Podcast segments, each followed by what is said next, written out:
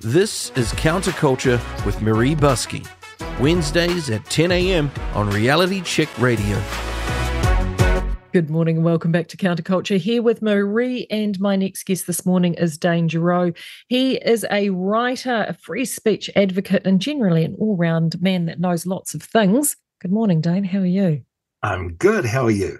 Good. I'm finally excited that we're getting to record one of these conversations because we've had many of them. we never get round to recording any of them.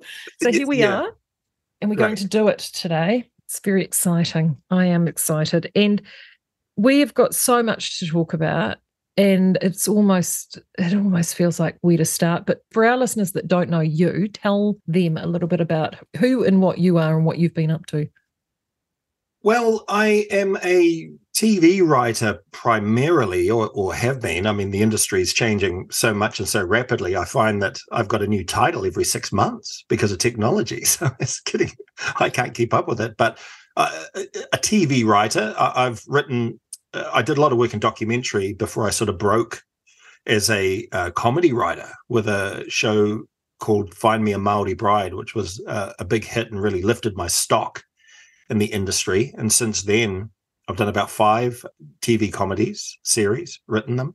Didn't create all of them, but created a lot of them. I create a lot of shows, written on feature films, and uh, do a lot of ghostwriting for other people have always been a free speech uh, advocate and very passionate about it, and was a member of the Free Speech Union.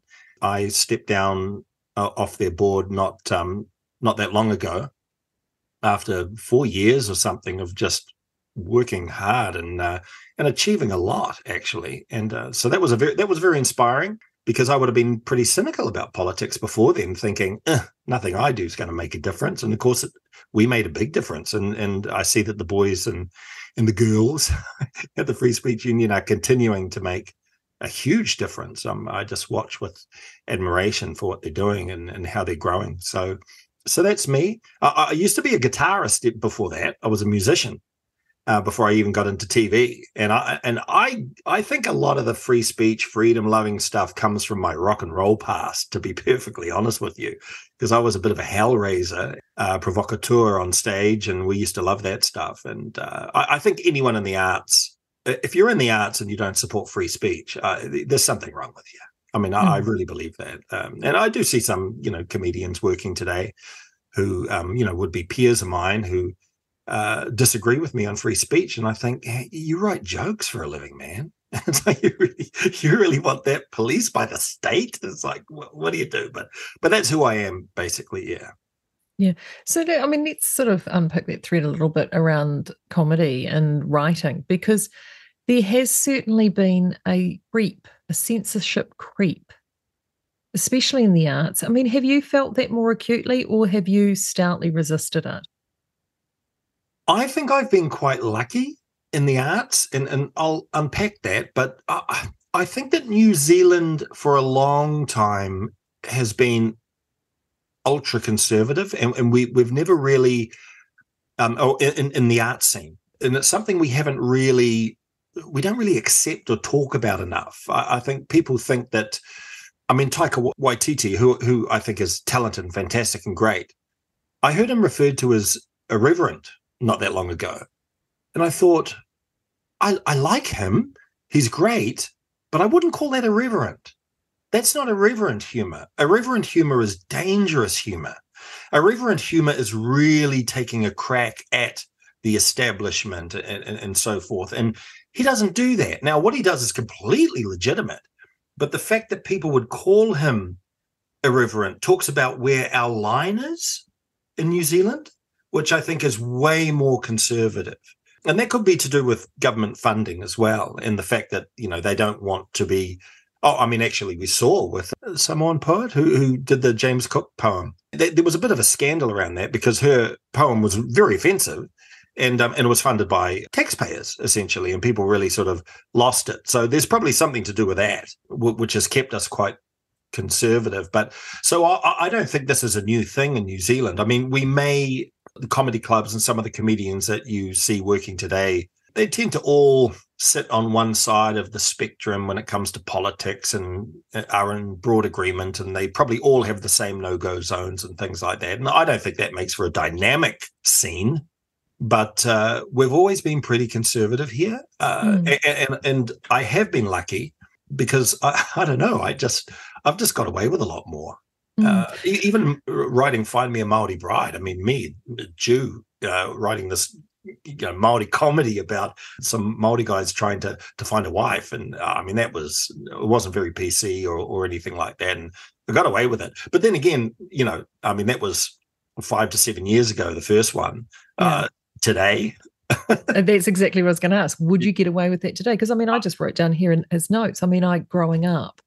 I mean, I used to watch the comedy of Billy T. James or McPhail and Gadsby, things like Gliding On, all of those sorts of comedies that sort of poked fun at New Zealand, poked fun at ourselves, poked fun at what was going on around us, had lots of social commentary.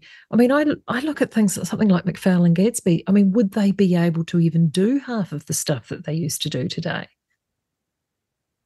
No, and for a very depressing reason too. I think that the networks would say, oh, they're just older people they're older white men, you know, like uh, let's do something a little, you know what I mean? Uh, there, there, It would be that kind of thing. It wouldn't even, it wouldn't even, and this is the problem with identitarianism, you know, it wouldn't even come down to the quality of what they're putting out there. It would be, you know, they're just, they're too old. yeah. Yeah. It would probably be that kind of thing, you know. And also, too, I think satire has almost become verboten too because sometimes that's the whole thing with satire is that you use a medium of satire and comedy to actually sort of gently nudge or prod at a unspoken truth that people sort of laugh at but there is an underlying message well in terms of those projects now i mean i actually watched uh, live television last night for the first time in a long time and my youngest son came in and he watched as well he was stunned at the advertisements for the shows that were coming up on network television. And every single show was a reality show of one form or another. Mm. And he turned to me and he said, Is this what people actually want to watch, Mum? Well, they are cheap to make. Uh, it really comes down to that. They they they're inexpensive. A lot of production companies they're not artistic people running them. They're just people that want to make money. And you can make a lot of money in a production company. Like, like I worked for someone many years ago when I was getting into TV who was working in the minority uh, space, like, you know, the Saturday morning where attitude and, and, and different sort of magazine. Like magazine style shows used to be on. Of, yeah. Yeah, that's thing about minorities and so forth. Yeah. And you know, there was one she had got one series where she would make two two of these series a year and the budget was about eight hundred thousand dollars or something like that per time. So she's putting well over a million dollars through a company every year, making two of these, two series per year. You know, we looked at the numbers one day, and like three hundred and fifty people had seen an episode. Wow! Yeah. But because it was worthy, uh, they they kept it on the air, and she, and she did that for I think six years. She was making that show. You know, you you end up with multiple properties out of that in six in five years you could do you know i mean there's a lot of money to be made so these aren't they're, they're entrepreneurial type people maybe but they're not you know they want to maximize the, the, the money they can make out of this stuff and dramas and comedies are, are, very expensive it's a very expensive paint box you know mm, it is and it, of course it, it is that as you said a double-edged sword because we want to see ourselves on screen you know, we want as, as New Zealanders, it's great to see other New Zealanders. It's great to hear New Zealand stories, whether it be dramas or comedies or even reality TV. We want to see ourselves, but when it becomes too cost prohibitive, you know, who is going to, to foot the bill? I've certainly seen a move to then more print and more audio now for content because of those sort of cost constraints. But there's some really, really great quality work out there. And I know you've sort of pivoted in that space and plain sight. How did that come about? Because I'm loving the content that you have on there, the diversity of the writers. I've spoken to Karina Shields, which I know is a regular contributor. So tell us about Plain Sight and how that all sort of manifested itself. Plain Sight is a blog which has, has done really well. I mean, it's one of those things where you don't know how well these things are going to do at all, do you? And you, and you you start it and it either sinks, you know, and we knew that when it was either going to sink within a couple of months or really take off, and and it really took off. You know, I mean, we have some weeks are stronger than others. Obviously, it's it's been pretty consistent. The reason why I set it up because I, I set it up with David Cumin, who was uh, also a board member of the Free Speech Union. I've interviewed David here. Yeah, oh, yep, yep. Yeah. And, you know, member of the Jewish community like myself. Yeah. And um, so we're friends. We sort of started it out of frustration that whenever anti-Semitism or or a um, you know MP says something outrageous, and they're never really taken to task for it by our media. You know, I mean, there's possibly all sorts of explanations as to why that is. I was just having a thought the other day that the the minorities that are protected are the ones that that journalists feel would probably vote in their direction. I've always found that with anti-Semitism, that mm. it's convenient to use when it scores political points back to an opponent, and I see both sides do it. Exactly but, right. But neither side will advocate. That's right. I think it becomes, but I think that happens with minorities a lot, and and I, I learned that at the Free Speech Union too. You know, this protection of minorities thing uh, and, and, being the reason for free speech is is not true. It's it's a thorny issue for minorities, but we can get into that later. I mean, I'd love to hmm. uh, discuss that. Yeah, we felt it wasn't being being taken seriously, and and we thought, well, you know, I mean, we we can write. Why don't we write our own pieces? And then we started talking about, you know, what would this blog be like? And, you know, are we going to just do that the whole time? We decided that it would be good to have a blog out there that was dedicated to these stories that, in fact, we, we even said that to, to, to writers when we did a group email to a whole lot of people we thought could, could be really good contributors. We said, write about anything, write about sport, you know, any sport, tiddlywinks, we don't care. But the only thing we ask of you, give us stuff that you think would never, ever be uh, published in any other platform. That's all it had to be. Uh, it can be left, it can be right. We don't care. It can be it can be a review of a ballet. We don't care. We don't care. We did not care. We just said it's got to be content that you cannot imagine turning up on any other platform that's the way to, to fill a hole in, in, in, a, in a media landscape is say, okay, what's what's not being done? And so we did that, and a lot of uh, gender critical feminists started inundating us with pieces because they they don't get a get a fair shake in the media. Oh gosh, don't they what? Yeah. No. And, and, and you know Maori perspectives like uh, Karina, yeah, Karina shares because um you know I mean uh, there's such a tight rein. People do not even realize the tight rein on representation of Maori out there. I, I think there's a lot of narratives around you know Maori being in control and things like that. it's not. It's not. No, it's, that's a particular interest of mine, and I know it's one that I dive into with the show a lot because there yeah. are a lot of false narratives that are placed out there, particularly around Maori. And Maori, yeah. as you said before, with minorities, are often the ones that end up being uh, used as a tool but never really advocated for. That's you know, right. so they're used to score right. political points, and and that has been Maori Six Ways Till Sunday, and there is yep. a general, and I'm seeing it now with the divisions in Māori, and I know Karina and I have spoken about this, and yeah, so I I completely agree with you. There are that's why I love what you're doing with Plain Sight because you are creating conversations that are not being allowed to be held well, anywhere well, else. Yeah, and and it's non it's non-partisan. I mean, if anything, we sort of would lean left in a way, but but see, left and right are, are tough labels for me because I, I, still, being a sort of classic left wing, you know, guy from South Auckland, it, it's it's uh, left and right are purely economic for me. Mm. You know what I mean? Yes, but see, it's identity now, Dane. You've got to get with the 2020s, darling. Well, see, all about identity. Classes yeah. so last century. Well, see, identitarianism for me is a sign that you're on the right. If anything, there's nothing actually traditionally left wing mm. about identitarianism. I mean, if you if you if you took the politics you, you see today and you know started preaching it in a trade Union Hall in old Papatoetoe in, in, in 1975, they would think you were an actual fascist. Mm. They, they, they would think you were a, a swastika wearing, but they w- really would not, they'd boot you out. It, it wouldn't fly at all you know, but you know, there's journalists and people who are like, mm. "Oh, what's this plain sight?" or "Oh, it's this right wing blog." It's not right wing. I mean, that's just nuts. It's just crazy. It's all. It's all, those are the labels, aren't they? That's all part of the identitarian shtick. I mean, yeah. everybody's got to have a label. Everyone's got to have a label, and it's like, well, if you don't broadly agree with, say, the government, who we have been told are, are left wing, then you must be right wing. It's like, well, it's just use your brain.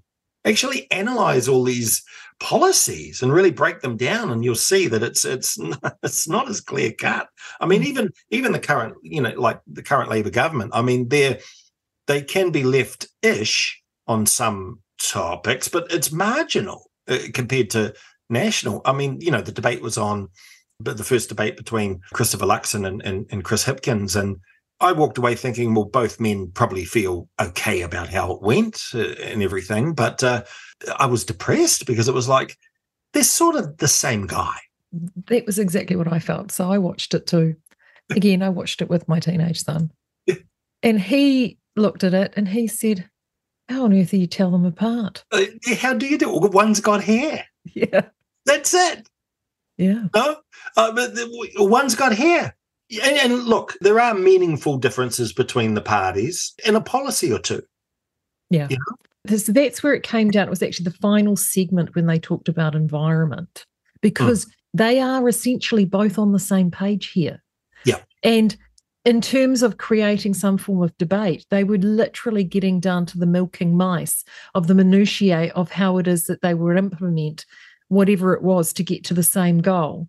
And at that point, I thought to myself, this is one of those moments where I thank myself for MMP. Mm. Because that's really where I was at. I was thinking, gosh, you know, if you were an under still an undecided voter, and there are plenty out there, if you were looking at that debate thinking, right, one of these Chris's going to sway me in one direction or another, I don't think either of them necessarily would. And at least you can cast your eye round and know that you can place your vote somewhere else and there is a, a possible likely well good more than likely good likelihood depending on what you choose that your voice will get some form of representation in the house so you know with first past the post imagine that if when it was still mm. first past the post it's a terrifying thought but then again, see, my my issue with MMP is, and Rodney Hide actually hmm. um, said this to me. I, I did a um, uh, a documentary thing with him about 10, 12 years ago. And he said, the Greens are the luckiest party because they haven't been in power yet. So they haven't had the opportunity to disappoint their supporters. And he was right. Like all the small parties will underdeliver.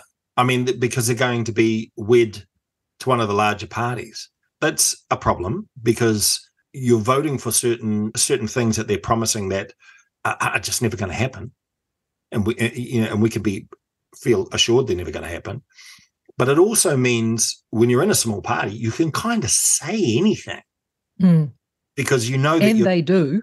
And they do, and then you just say, "Well, hey, it's like, what can I do? I'm just the the minnow here. There's a there's a shark next to me. You know, talk to the shark if you've got a problem. You know, I'm just a sprat." But you know, the Maori Party under the National Party is a good example of they yeah. lost their identity a bit and, and really got crushed. And the Greens that are in now haven't really achieved m- much of anything, you know, compared to what their base would have wanted. I kind of think we still in a funny way have first past the post. We did. We have had it for the last three years, in mm. all intents and purposes, haven't we? Then look how that turned out. The scary thing for me is that a disengagement from the population with the process because the process I think is really important. And one of the things that has stifled that process has been the ability to have complete open and free speech. So we end up cycling all the way back round again, don't we, to the importance of those conversations and being able to express those conversations in an open forum and the media the traditional media the legacy media was always that place where those ideas were aired and that does not seem to be fulfilling that mandate anymore. And so, therefore, stations like this and blogs like Plain Sight are having to sort of fill the gap. Yeah. I mean, you know, you can't expect them to take every position on everything, to be fair to them. I think there are some really good reporters working. I know Marc Daalder may upset some people listening to reality check but he he is a diligent character and he's got his own beliefs obviously and but has been holding the government to account and, and he does his work he does the work i don't care if if i don't agree with you but if i can see you you've done the work uh, you've got my respect in that space because we're, we're not all gonna going to agree you know mm. uh, that's just that but I, I think the issue is there are some key important topics culturally and, and socially that um, the media just will not will not touch or has just decided there's a very particular narrative it's going to tell and it just doesn't bend from that. And often obviously it reflects the political leanings or the ideological uh, beliefs of maybe the writers and management you know? But here's the thing. This is the thing about free speech and censorship. Censorship doesn't work. Hmm. it doesn't work. Now, the best example we have of that recently, right, is Trevor Mallard at the parliamentary protests, instructing the media not to talk to anyone down there, right? Yeah. Little did he know that there was a film crew among the protesters who made basically the Gone with the Wind of protest films. You know, River of Freedom, which is like a two and a half hour opus. Yeah that speaks to hundreds of people. And now they're traveling the country and screening it. Uh, Have you seen all it? over the place?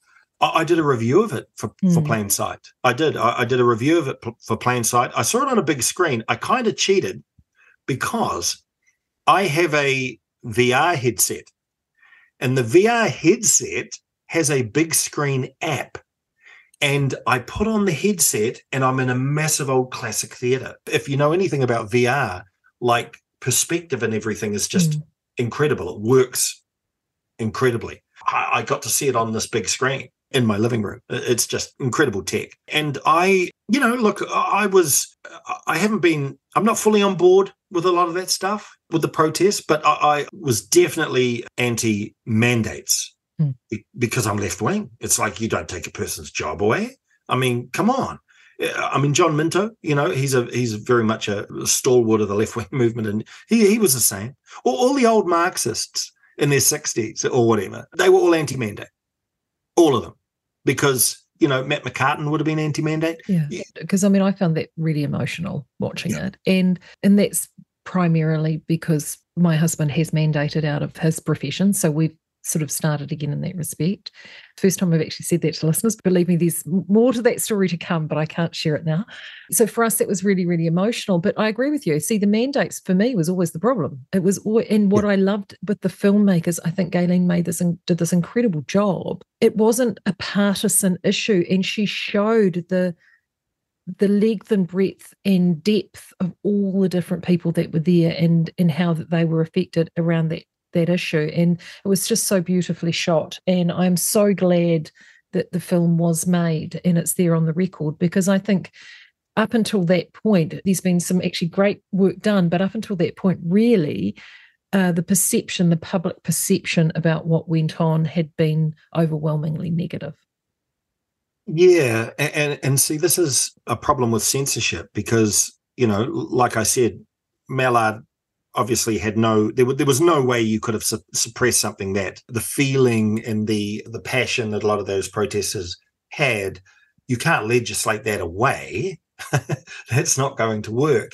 The other thing is that i think anyone with half a brain should have been able to work out that the more distance we we get from the pandemic the more people are going to to really you're going to see a lot of people change their minds you're going to see a lot of people that were very pro the government change their minds on this stuff because we're out of the danger zone. I would say within about six months or even a year's time, the commonly held view will probably be that we didn't really need the lockdowns. Mm. And that'll be around the world. You could argue that, well, yeah, that's because people, you know, a lot of us have, you know, bad memories and, and, uh, and are forgetting we may have been, you know, quite freaked out at the time and may have been calling for it. But so you, you censor this stuff today, but then in six months' time, when different science comes through, when public mood has changed, people look back on the government and say, why did you silence us? Mm. You know? Well, I'm going to read you a quote, and yep. and it's something that I think fits perfectly with this. I dug this quote out because I'm thinking I've got a funny feeling that this is going to fit somewhere in the conversation that we mm-hmm. have, and, and you've just brought it up. And this is the quote: "The totalitarian mass leaders base their propaganda on the correct psychological assumption that, under such conditions, one could make people believe in the most fantastic statements one day, and trust that if the next day they were given irrefutable proof of their falsehood, they would take." Refuge in cynicism Instead of deserting the leaders who had lied to them, they would protest, and they had known all along that the statement was a lie, and they would admire the leaders for their superior tactical cleverness. Mm. And that is from Hannah Arendt, of course, the author of The Banality of Evil. Uh, that's why I think free speech is so utterly vital because when you've got a mass of people, as you said, over the length of time, as more time goes on, and they get separated from the intensity of that propaganda, they will actually start looking at things a little bit differently. And as more information comes out about like yeah. beautiful films like this, and and they can see what sort of happened, like and I've spoken to many people that have said, I really had no idea. And it's like, well, no, because you weren't allowed to have any idea. And it took a lot of work to to find different voices and and different information if you wanted to seek another point of view. Yes, and all it's going to do finally is make people a lot more distrusting of power. Mm. And, and so it's an own goal. Censorship is an own goal, you know? It's short term gain Eleanor Catton, you know, who wrote The Luminaries and, and Birnam Wood is a new one, she was on RNZ and I'm basically with her on on this. She was it was quite I was quite surprised to hear this from her actually, but she because she she was a Green supporter and very supportive of Jacinda Ardern when she came in. But after the protest, she said, look, you know, you could have gone out there as Jacinda Ardern and said, I think you should get the vaccine. On the information I have, I really think you should get it but if you don't want to get it, I'm not going to force you. I'm going to say you should. Her point was you have to make room for dissent and difference. Mm. You, the problem it, is, though, she did do that, and then ten days later, she she then forced people completely, completely. And then Chris Hipkins the other day was saying, "Well, it's not, it's not force." It, well, it, yes, it's it was completely coercion. If you're losing your job, mm. my son was uh, vaccinated. He um, was 21 at the time he was under no danger. Yeah. And, and, you know, and he wasn't going to increase the spread to other people. Uh, look, you you could have argued that health workers, you know, frontline health workers, maybe there was a an argument there that you know this was a very specific role, and probably because of that. But even then, I think Graham Adams, uh, I was having a conversation with a journalist who writes a lot for the platform, was saying, but even then, you say, okay, well, would you like to work off the front line? Maybe we'll find something else for you to do if, if there were things for them to do behind the scenes, if that's the case. You know, like I think all effort should have been should have gone into to to keeping people working. Mm. Um, but ultimately, what did it do? Uh, she'd deny this. Her supporters would deny this, but it was a it was a nail in the coffin. Mm. Oh, absolutely. Her political career. Yeah, it, absolutely. You know, and and she can and they can all run down the people that were there and everything. And some people were there probably for the wrong reasons, and I I totally understand that. But again, as you say, and as the documentary makes clear, it, it wasn't one type of person. It was just it was just as diverse as any community in in the country, and it became a town. Mm. that's the other thing, hey, that like they actually. I just want to pivot to that because that's what struck me in that film you know, I come from Otahuhu in South Auckland, and I remember when my town was like Kamo or, or, or a small town up north or something. You know, we had that, we had the league club that we'd go to and all that kind of stuff. We don't have communities like that necessarily anymore. And I think that a lot of people who were at that protest, right, they would have gone there for whatever reason but what they found when they were there was a village. Yeah. They found a village. You could see that in the film. That was the interesting thing. And, and I wish people in power would take note of that. You know, they saw people mucking in, they saw people helping out each other. You know, strangers w- were saying to each other, You need this? This guy's coming in, he's going to supply this. Oh, we need a trench. Let's dig a trench. We need toilets. Let's do this. There, there would be people there that have been craving that sense of um, belonging in a community that we're losing in New Zealand. Mm, because we've been taught and groomed to, if we need any of those things, to rely on the state. Well, yeah. And when I see, I mean, we a similar age. So I grew up in a very, very small rural community. No one would ever consider waiting for the government to supply anything. If you wanted to, at the school, we had a small school pool. And this was back in the days when all New Zealand primary schools had a school pool and you mm. were taught to swim at school where I grew up is in right up in the Raukumara Ranges. It was a lot cooler up there. It was very high elevation. So the amount of time to actually be able to swim was only really over that peak of the summer holiday. So there wasn't a lot of time. So what was happening was it was just simply too cold. So the way to fix that problem was to cover in the pool and build to help keep that space warm. So then we could have more time to teach the kids how to swim or teach us how to swim. The community got together, they fundraised, they did events, they all pulled things together, they built it. Mm. And it was the community that made it happen. It wasn't the Ministry of Education. They just looked at us and went, well, you, yeah, you do it. I, don't think the contemporary politician really understands that need for for community. No, we don't need to be micromanaged by a government. We can look after ourselves. I mean, coming from South Auckland, I, you know, I've been going back there, obviously, and with my little charity thing with for young emerging comedy writers, I have got a new initiative where I have been basically teaching comedy to these younger people in South Auckland. You know, Labor is a see. There's an irony here too, because Labor as a political party was set up for those people, really. They're just left alone. And they are sort of doing it themselves, you know? People are sort of mucking in uh, themselves and, and getting things done themselves. Those communities are probably still still stronger. But basically, yeah, it's, it's like uh, they're technocrats, you know? A lot of governments around the world are. National's a technocratic party as well as Labour. So, you know, let's not pick on Labour.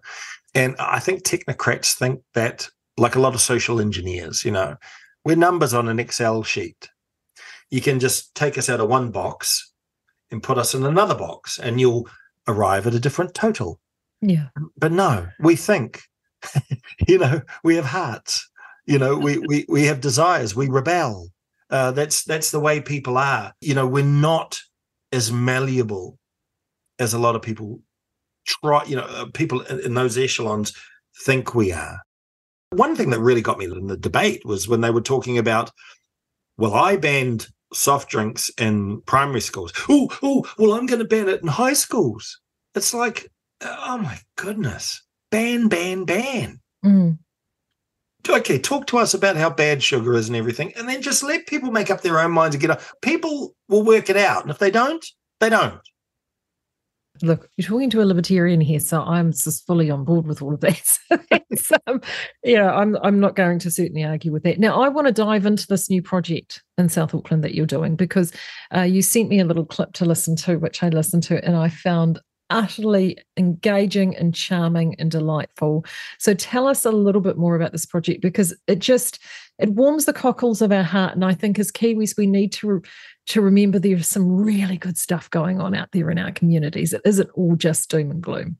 Oh, no, no, it's not all doom and gloom. Uh, like when you, when you, yeah, when you get out on, on, the street and talk to people, it's it's it's great. And going back to South Auckland has been important for me. I think as an artist, in a funny way, you never really leave your hometown. You know, like you sort of you go back. A lot of your stories. I mean, the older I get, because you know I went through the whole phase of wanting to re- rebel against being a South Aucklander and you know try to recreate myself as someone from the inner city, Auckland and, and everything. But now I I, I go back because that's where all the characters are and that's where all the memories are. And I had when I was a very young man, I, I was getting into quite a bit of trouble actually in in South Auckland. I was you know, running with gangs and, and getting into some, uh, you know, petty crime and, and all, all, all, sorts of stuff like that, which is not an uncommon story, sadly, out there. Uh, I found the guitar and that really slowed my descent. But um, but but also some mentors. You know, when I when I got into because I got into acting first before I went behind the scenes, and a lot of people took a, shine to me. People that you know, flamboyant gay uh, theatre directors who, uh, you know, I didn't encounter too many of in South Auckland, but they were like fathers, and they really believed in me. And I'd think, well, if they believe in me, maybe I do have a bit of talent, you know. I owe those people so much, and so I thought that you know the day is going to come when I want to give back, and so I created this initiative, and, and what it is is it's using audio because audio is, uh, I mean, the the overheads are so low, it's just not cost prohibitive at all. You can sort of you can set your audio story on a space station by just having a beeping sound in the background. You don't have to build a massive set. you know, that's the difference. And so I went out there, I partnered with OMAC. I raised some money through Boosted uh, initially. Then I partnered with OMAC, the o- Otara uh, Music and Arts Centre. We brought some young people in and we had the skeleton of a script but then we i was wanting them to sort of contribute to them and, and do do what we call a table right? A comedy table. And a comedy table is literally a table and everyone's sitting around the table and punching up jokes. Uh, we sometimes we call it a punch up where there might be a joke and someone says hey I, I can put a button on this joke by saying this. Oh that makes a joke way way way better. So it's about making strengthening the comedy and stuff and getting getting harvesting other gags and stuff and i learned a lot doing it because my I, I don't know if if you're a practitioner, sometimes you forget how you do it in, in a weird way. It becomes a bit intuitive. Like Sir John Gielgud, when when someone asked about his lovely voice, they, said, you know, what do you do? And he goes, well, I just open my mouth, you know, and speak. But but yeah, you do now after you know years and years of of training and everything. And I thought, oh, okay, well, you know, this could be a bit slow going. I might have to really give them a bit of a, a hand here in, in terms of writing jokes. But of course, comedy uh, really, uh, and this is what the, the, lesson I took away from it. Yeah, you're, you're writing jokes, you're crafting jokes, but a lot of it is true life experiences. A lot of what I've put into uh, my shows over the years have been you know characters i've met people i've seen little dialogue exchanges that happened that i'm just sort of pulling out of my memory bank and, and, and putting down as in scripts. Whenever we got to a bit of a block, I'd say to the kids, what would you do in this situation? Or have you been in a situation similar to this? And then the boy, um, Puikala, his name is, he's Tongan boy. He was like, oh, this reminds me of my, when my friend did this, this, this, and this. And it was a funny story. And I said, say that again. And I started typing it down. He's like, what are you doing? And I said, well, we're going to put it in. He's mm. like, but it's but it's not it's not a joke. It's real life. And I was like, that's the point. Once they knew that that was legitimate, it all came out. You yeah. know, it had humor, it covered elements of religion, there was love, there was community, and then there were those little jokes. So one of the there was a little part, I think, that he was going across the harbour bridge and he was like, Oh, I'm a Tongan, you know, we like to have our feet firmly on the ground. I'm a big boy, I like to have my feet firmly on the ground. And I chuckled at that, you know, it just was those little little authenticities that just made it really engaging. Yeah, yeah, yeah. No, no, I, I, I love that stuff too, and and and it was like I say, exploiting their personalities. You know, just just saying, just be you, mm. be you, and share who you are. And of course, Puikala is Tongan. Livian, the, the, the other um, writer, is Niuean. So it all went in there. Yeah, it's a good narrative. And we had, you know, Regan Roll, because another thing with this initiative is Regan Roll, who's um he's got a social media channel, Just the Norms. He's a big social media star because that's the other thing about the mainstream. We talk a good game on diversity, but no one's going into South Auckland to tell stories like this or create stories like this. And this amazing subculture of Maori and Polynesian urban comedians has sprouted up on YouTube and Instagram and, and, and different platforms like that who get numbers that would make Guy Williams look like just an ant. Yeah. Like, and you know, no disrespect to, to Guy, but Jimmy Jackson, I don't know if you, if you know of him, but he's got this great clip on YouTube called When the Poor Kid Stays at the Rich Kid's House. so it's so a little skit about a few scenarios of a poor kid getting to stay at a rich kid's house, you know, which is something, you know, if you're from South Auckland, I've been there. I know, I know that feeling. It's, and it, and it really struck me. 24 million views on YouTube. 24 million views on YouTube. That's that's Kevin Hart level stuff. Mm. Just shows you the power of that medium. I mean, we've just had, yep. you know, the singer in Virginia, Oliver Anthony. Once people latch onto something and and it resonates with them, particularly that authenticity. Yeah. It spreads like wildfire. And again, what you just described, like that comedy, one of the little elements I picked up with that again is the characters head across headed across the harbour bridge and they saw the girl standing at the bus stop. It's like, oh, this is what it's like on the other side. You know, yeah. they're so beautiful. it was just yeah. so funny. It was really, really, really quite funny. And actually, there was the one I actually wrote this line down because it was the one line that really made me laugh out loud. One of them said, "Oh, don't worry, they must be racist." And the other character said, "Nah, it's just prejudice against stupid people."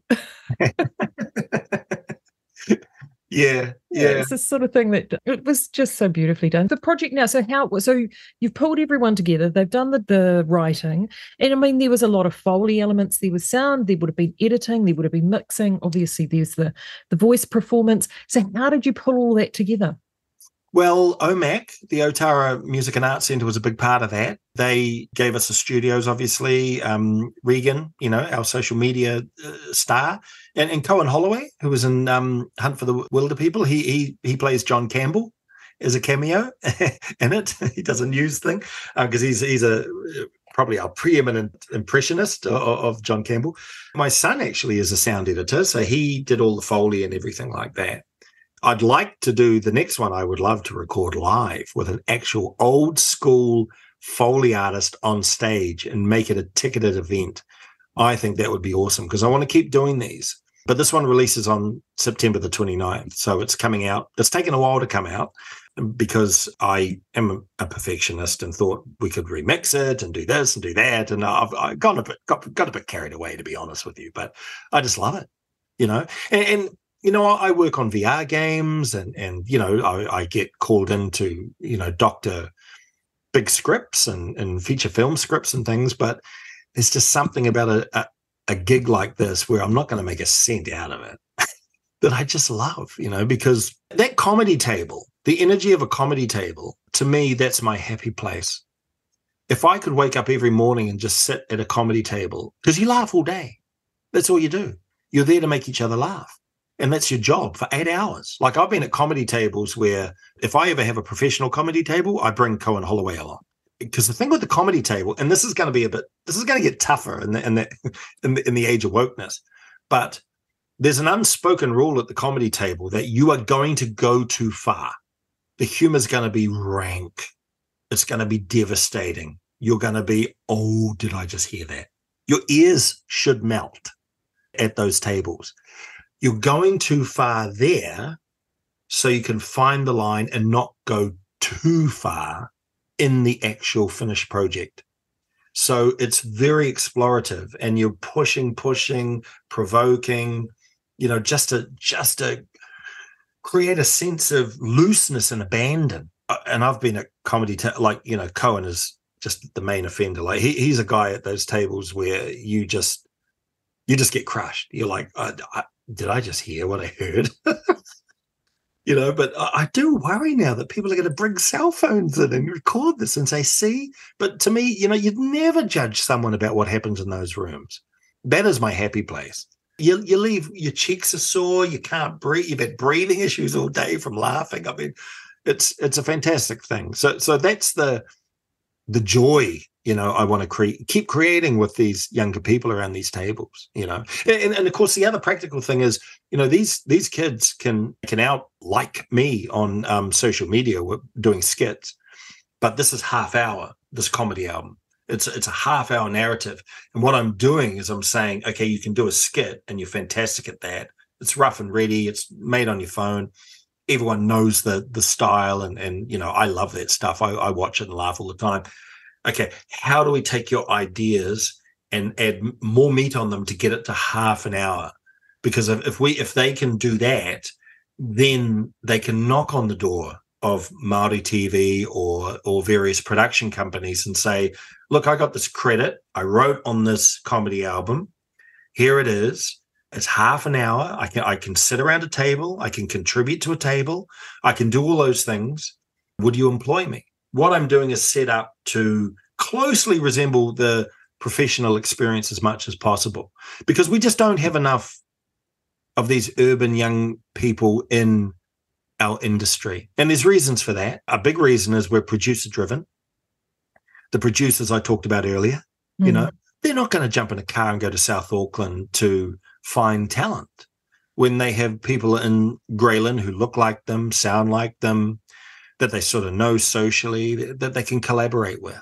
And you also, know? too, their body of work is quite small as well. So, I mean, in an industry where you don't have, you know, the work is relatively finite, the finance is finite, you will tend to keep going fishing back in the same pond again and again and again when really actually you should go, for, you know, fishing further afield. There's a lot of that, and I think, and this is the thing about diversity and the issue I have with it, because you know we we're talking uh, this great game about diversity, but we're still ignoring these people hmm. because we you need to talk about class too. What happens often is they'll say, okay, look how great this is. This is a show by this person. Uh, diversity, diversity. Finally, someone's getting an opportunity. But the person could be uh, in the inner city, you know, maybe a lawyer who's sort of, you know, writing comedy for a while, you know, until they sort of give it up and go back to law. I mean, yeah, it's, it's that type of, it's often that type of person. They're very, they're all of one class. They're all of the same class. Yeah. What are they doing for, and this is identitarianism again, you know, because they're, they're just making it very narrow to are you Asian? Are you this? Are you that? They're ticking their boxes with, with people from the inner city, you know, that they know and, and who are safe. See, they're culturally similar. So they're safe. They know what they're going to get. Jimmy Jackson with the 24 million clips, they don't know what they're going to get. He could be dangerous. He could be hard to contain. He's a he's a provocateur.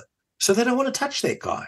You know, they they they want the person that thinks like them, but who just looks a little different. We got to go into the, those communities because that's where that's where actually the, the, the hungry audience is clearly too. They're the people prepared to watch 24 million, you know, views to, to, to give an artist that many views.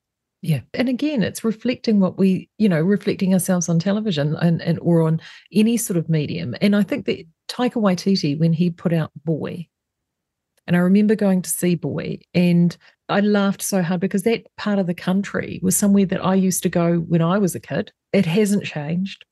And the characters, all the characters that were there, I mean, I was at primary school a little bit earlier than that, but just, I, I mean, I laughed out loud because when that was written, it was actually surprisingly authentic. There was a, you know, there was those comedic elements there, but for someone like me, it was incredibly nostalgic, and it was really wonderful to be able to laugh at those times in our lives. And it was sort of slightly edgy and dangerous.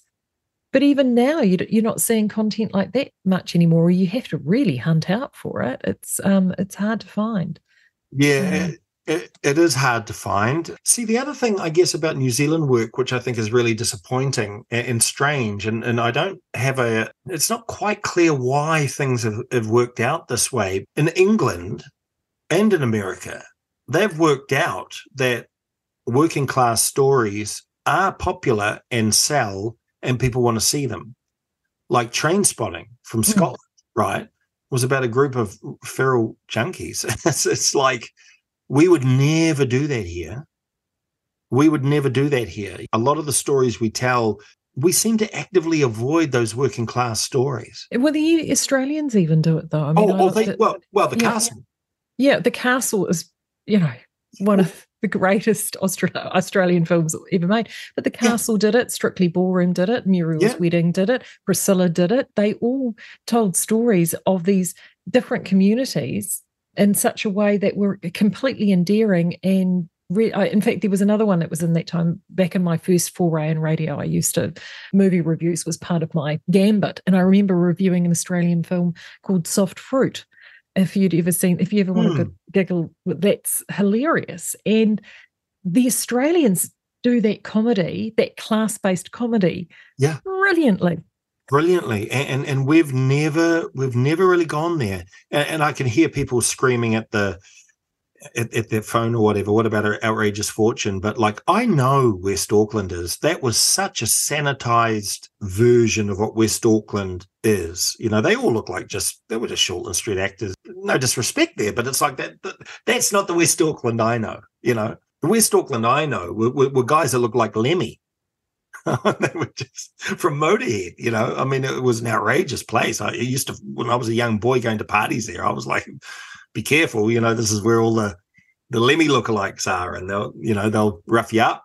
See, I'm just feeling a new show called The Tron coming on and and you can actually create your lemmings, your lemmies. There yeah, go. yeah, yeah. Uh, but we've we've never been good at that. We've never mm. we've never. Well, I don't know whether we're good at it or not. We've just never gone there, and, and it could be because a lot of the. I, I, think a lot of the decision makers think that they have a. I mean, you see this in Maori broadcasting all the time. I gotta I gotta be honest about this. You know, working in Maori broadcasting a lot of the people I work with at Maori TV are university educated Maori. You know, they're not there, there weren't that many urban Maori there actually. Um, well, well, I mean, you know, urban, but not South Aucklanders and people like that. They were mainly people who learned te reo at university and and so forth, and they would often, like I even found with Find Me a Maori Bride, sometimes I'd get feedback saying, "Oh, let's not go there with this character," but mm-hmm. I, would fight, you know, very hard because I knew these people were, were real because they were friends of mine and people I knew but there's a sense that we have to protect the image of Maori. If the wrong type of images is let out there, that's going to lead to negative perceptions and so forth.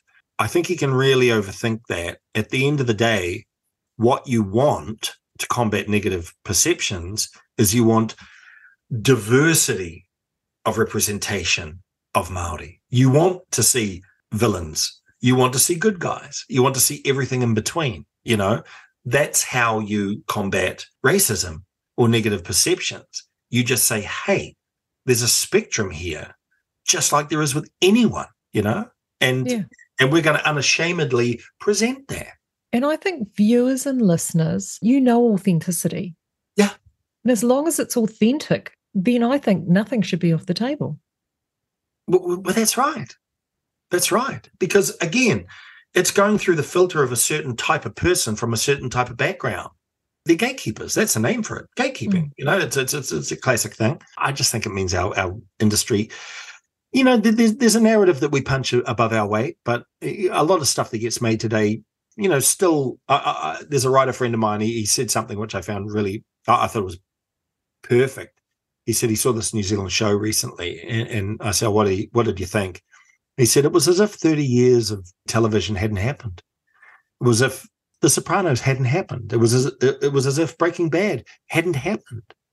You know, mm. like that's that's what ends up happening. We just make things that sort of are broadly soapy, soap opera-y, and just aren't taking the risks that a lot of other people are taking now. Like TV has become riskier than feature film right now, like abroad with streaming and everything. I found that a lot of the watching that I'm doing, I find that I need to watch stuff that is essentially 10 years or older mm. in order to take away a lot of those filters. Because think about, I mean, has what has been made since the ending of Breaking Bad that you have just mentioned? My sons and husband love the show. I've watched bits and pieces in and out. And before we started this interview, I had my own fly moment. And if you've watched the show, you'll know what I'm talking about. Yes. What has been made since then that is as as edgy as that? We are conservative. Mm. The Smash Palace is one of our greatest films. The, the, the Film Commission never wanted to make that. They never wanted to make that. They never wanted to make Once Were Warriors. They did not want to make that film. I am. Um, we showed that to our sons at the last school holidays. My yeah, my boys haven't it. seen it actually. My my, I need to sh- show it to them. I mean, that, that, tell you what, it stood up really well. Oh, Lee Tamahori is an amazing director. Like it, you know, he had a very good Hollywood career for a reason. I was stunned because I it's there's some really really challenging content there, and I yeah. have always found that film very very challenging because, as I said, I grew up in a small rural community on the east coast.